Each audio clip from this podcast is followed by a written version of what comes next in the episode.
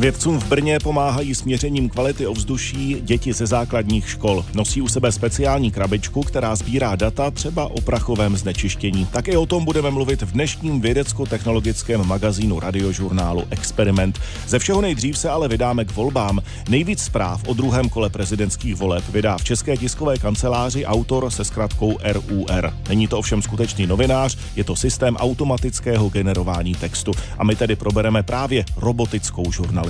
Tak vám přeju klidné sobotní dopoledne. Až do 14 hodin můžeme volit budoucího českého prezidenta. Až pak budeme číst anebo poslouchat novinky o sčítání hlasů napříč republikou, některé z nich budou od robota. Česká tisková kancelář, od které média často zprávy přebírají, totiž opět použije systém automaticky generovaného textu.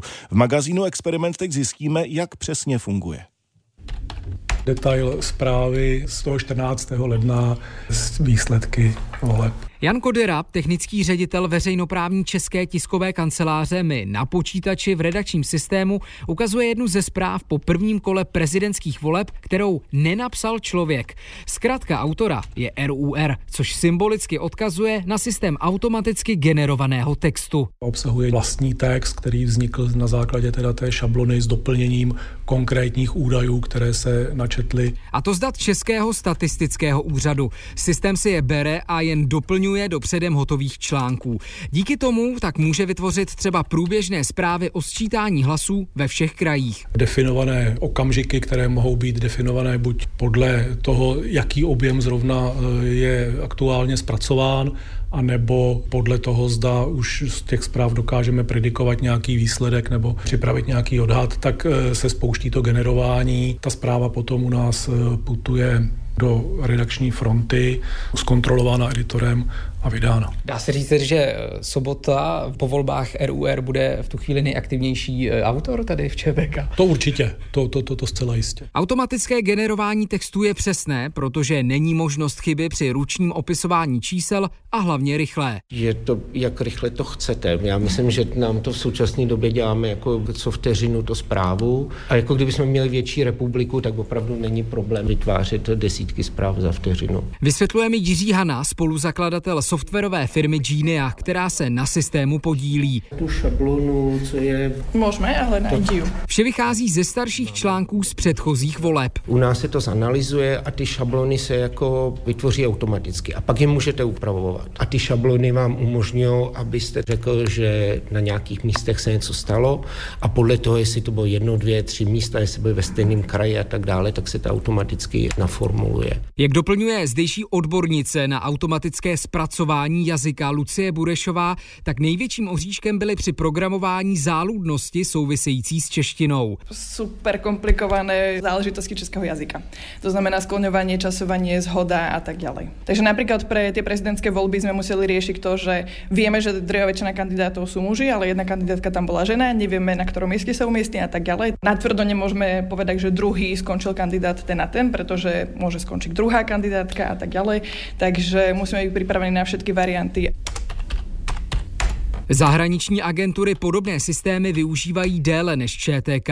Ta automatické generování poprvé použila před volbami na podzim 2018. Technický ředitel Jan Kodera, který je v Česku průkopníkem této robotické žurnalistiky, dodává, že od té doby se zlepšila právě jazyková stránka. Ty zprávy byly formulovány tak, aby tam pokud možno všude byl první pád, jazykové tvary v nějakém omezeném rozsahu od té doby se to velmi vyvinulo, ty zprávy mohou být daleko bohatší, eh, ty texty jsou rozšířenější proti těm prvním verzím, takže to je asi ten největší pokrok. Kdy můžou ovšem i podobné systémy udělat chybu a jak by mohly jednou fungovat i v českém rozhlase? Nejen o tom budeme v magazínu Experiment mluvit ještě za chvíli. Ondřej Vaňura, Radiožurnál.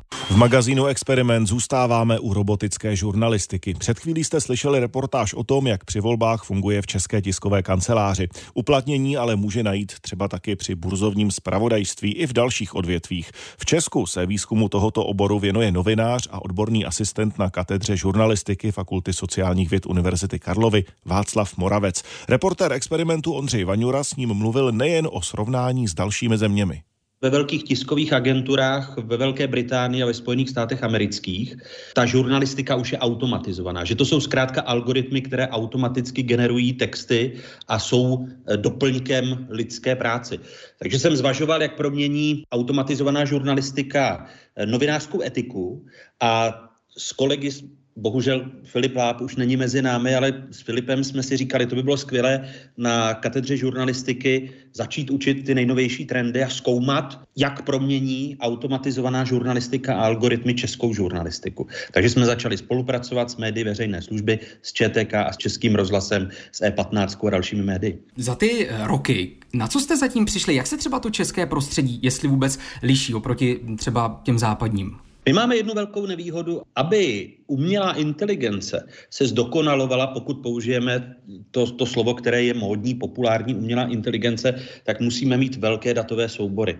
Čeština jako menší jazyk logicky má tu nevýhodu oproti těm velkým technologickým gigantům, eh, které působí v jazyce anglickém, takže jsou dál v tom výzkumu i v aplikaci těchto nejmodernějších technologií. Takže i ty soubory, ono, ono se to nezdá. Ku příkladu, teď jeden výzkum, který nám běží s českým rozhlasem, tak máme 6 milionů článků z e-rozhlasu. Ale i tak je 6 milionů článků relativně málo, abyste natrénoval umělou inteligenci, aby sama začala v češtině generovat smysluplné texty, fakticky správné texty a, a podobně. To je to, proč zaostáváme v té aplikaci umělé inteligence v žurnalistice. Těmi hlavními výhodami těch systémů je rychlost a také přesnost, ale ona ta přesnost není stoprocentní. Například v ČTK i ty automaticky generované zprávy kontroluje editor.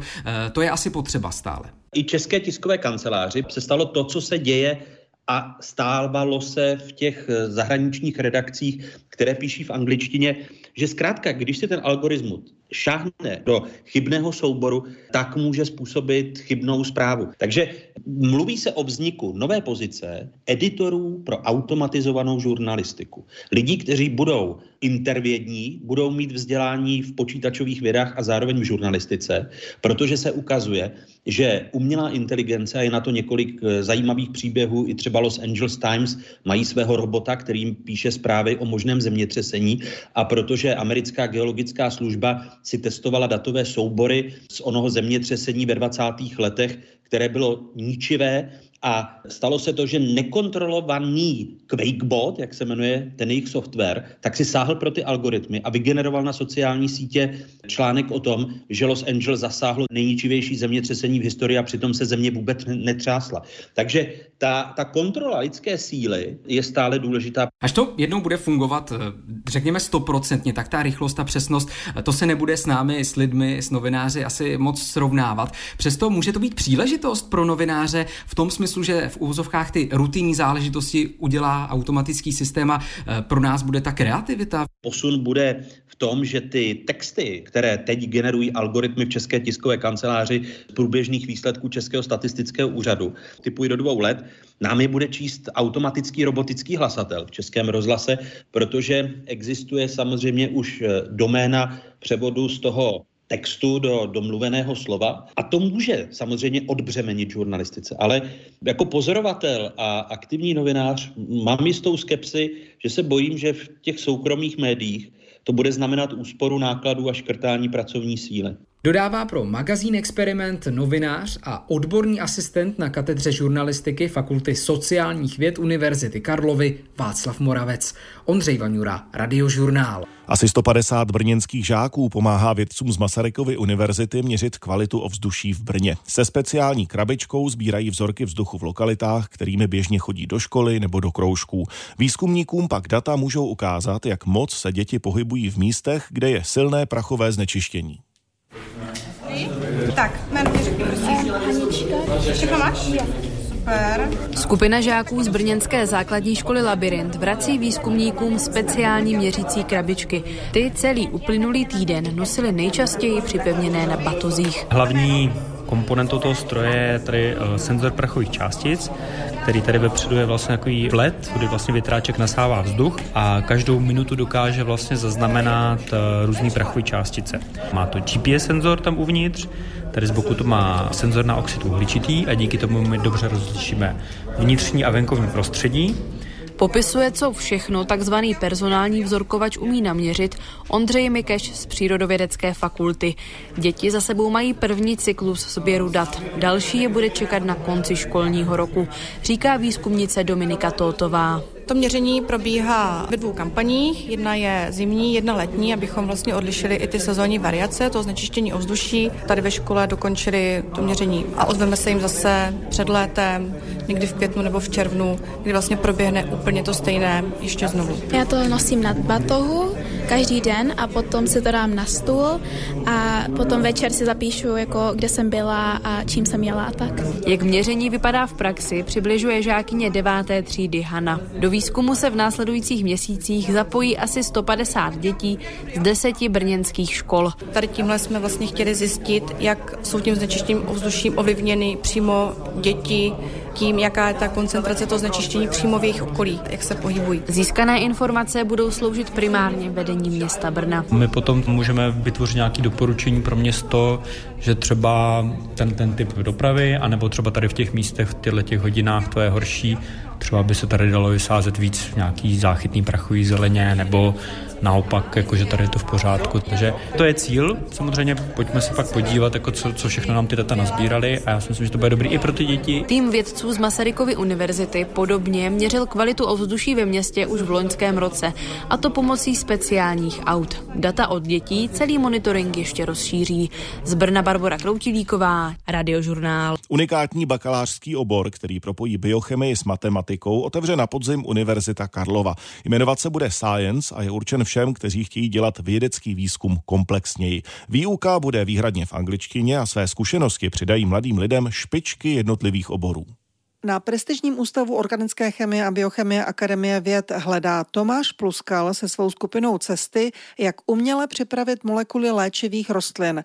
A to přesto, že na začátku své mezinárodní vědecké kariéry vystudoval na Matematicko-fyzikální fakultě Univerzity Karlovy softwarové inženýrství. Teďka je hodně takový trend jako hledat nové znalosti a nové objevy právě na hranicích těch oborů nebo na těch přesazích. Takže tam se určitě hodí potom mít vzdělání z více oblastí. Teď už takové propojení nemusí být záležitostí jen osobnosti vědce. Univerzita Karlova na podzim otevře nový bakalářský obor Science, který právě takové odborníky bude vychovávat nebýti úplným specialistou od začátku je obrovskou výhodou, protože můžu být kreativní, můžu být originální, můžu se na příslušný problém nebo otázku podívat úplně z jiné strany. Je přesvědčen biolog Jan Černý z Přírodovědecké fakulty Univerzity Karlovy, který s kolegou Petrem Nachtigalem stál před třemi lety u zrodu nového studijního programu.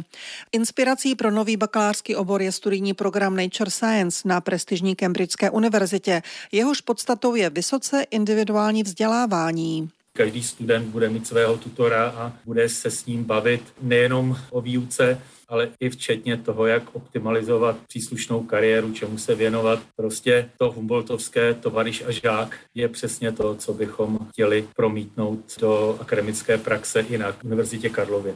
Hlavním cílem je propojit chemii a biologii s matematikou a fyzikou, přičemž přednášejícími nebudou podle Jana Černého jen mezinárodně ostřílení vědci z přírodovědecké nebo matematicko-fyzikální fakulty chceme oslovovat i nejlepší z nejlepších z Akademie věd. Jde o to, aby to byli ti, kteří dělají nějaký mezioborový výzkum, kteří jsou osobnosti, které dokážou inspirovat a motivovat Přihlášky do nového bakalářského programu Science musí středoškoláci podat do konce února. Pro experiment Eva Kézrová, Radiožurnál.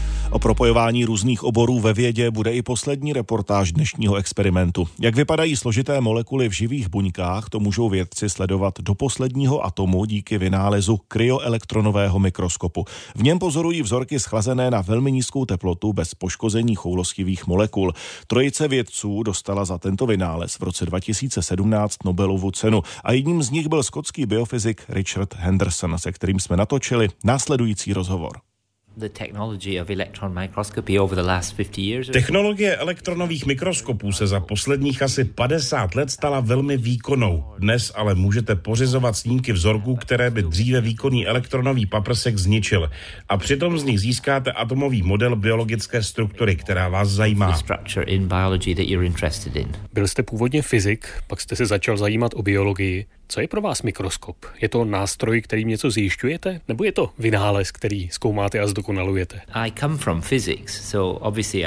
Vycházím z oboru fyziky, takže mě samozřejmě zajímají všechny ty technologie. Avšak pracuji také v biologii. Během ceremoniálu Nobelových cen řekl Jacques Dibosche, jak je možné, že tři fyzikové zkoumají biologii a dostanou cenu za chemii. A odpověděl, že to je díky jednotě dnešní vědy. Jinými slovy, musíte znát kousek chemie, kousek biologie, kousek fyziky, kombinovat disciplíny, abyste mohli zjišťovat nové věci. Například, když chcete pozorovat biomolekuly ve velkém detailu, musíte vědět, jak je přitom nezničit. Samozřejmě. Hodně lidí v uplynulých letech prověřovalo možnosti, jak pořídit snímky biologických struktur pomocí světla, rengenových paprsků, elektronů, neutronů a jiných metod. Ale až do nedávna jsme nevěděli, jak je každý z těchto druhů zařízení relativně poškozuje.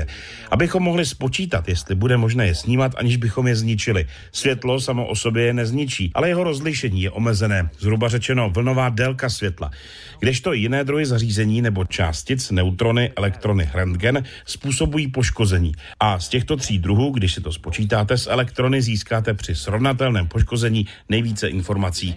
Ale ani z elektrony nemůžete z jediného snímku molekuly vyčíst atomovou strukturu. Museli byste mít tisíc snímků a v každém z nich bude šum. A to všechno vedlo k revoluci, díky které dnes získáváme 4 až 5 tisíc struktur každý rok. A to je kryoelektronová mikroskopie. Myslíte si, že to je to nejlepší rozvinutí vaší původní myšlenky a nejlepší způsob zobrazování biomolekul? No, ne, musím říct, že těch vynálezů je mnoho. Konkrétně ve strukturní biologii vědci používali už před stolety k analýze rentgenovou krystalografii. Linus Pauling zjistil první informace o struktuře proteinů už v 50. letech. Kroků ke strukturní biologii bylo mnoho a ten, o kterém mluvíme, byl jeden z nejnovějších. Dnes převládá, protože je to jednoduché. Nepotřebujete moc materiálu, ani nemusí být čistý, je to velmi rychlé. Můžete uvést příklad, v čem může být tato technologie užitečná? One of the, the most high impacts of Jedna z věcí, které zásadně ovlivnila strukturní biologie, je vývoj nových léků. Dnes prakticky veškerý výzkum ve farmacii chce znát strukturu nějaké molekuly. Může to být ku příkladu povrchový protein viru, nebo třeba adrenalinový receptor v srdci, díky kterému se vám rozbuší srdce, když vás pronásleduje lev. Pak si ale můžete vzít beta blokátor, který vám srdce uklidní. Hodně léků, které jsou běžně k dostání, bylo navrženo pomocí strukturní biologie.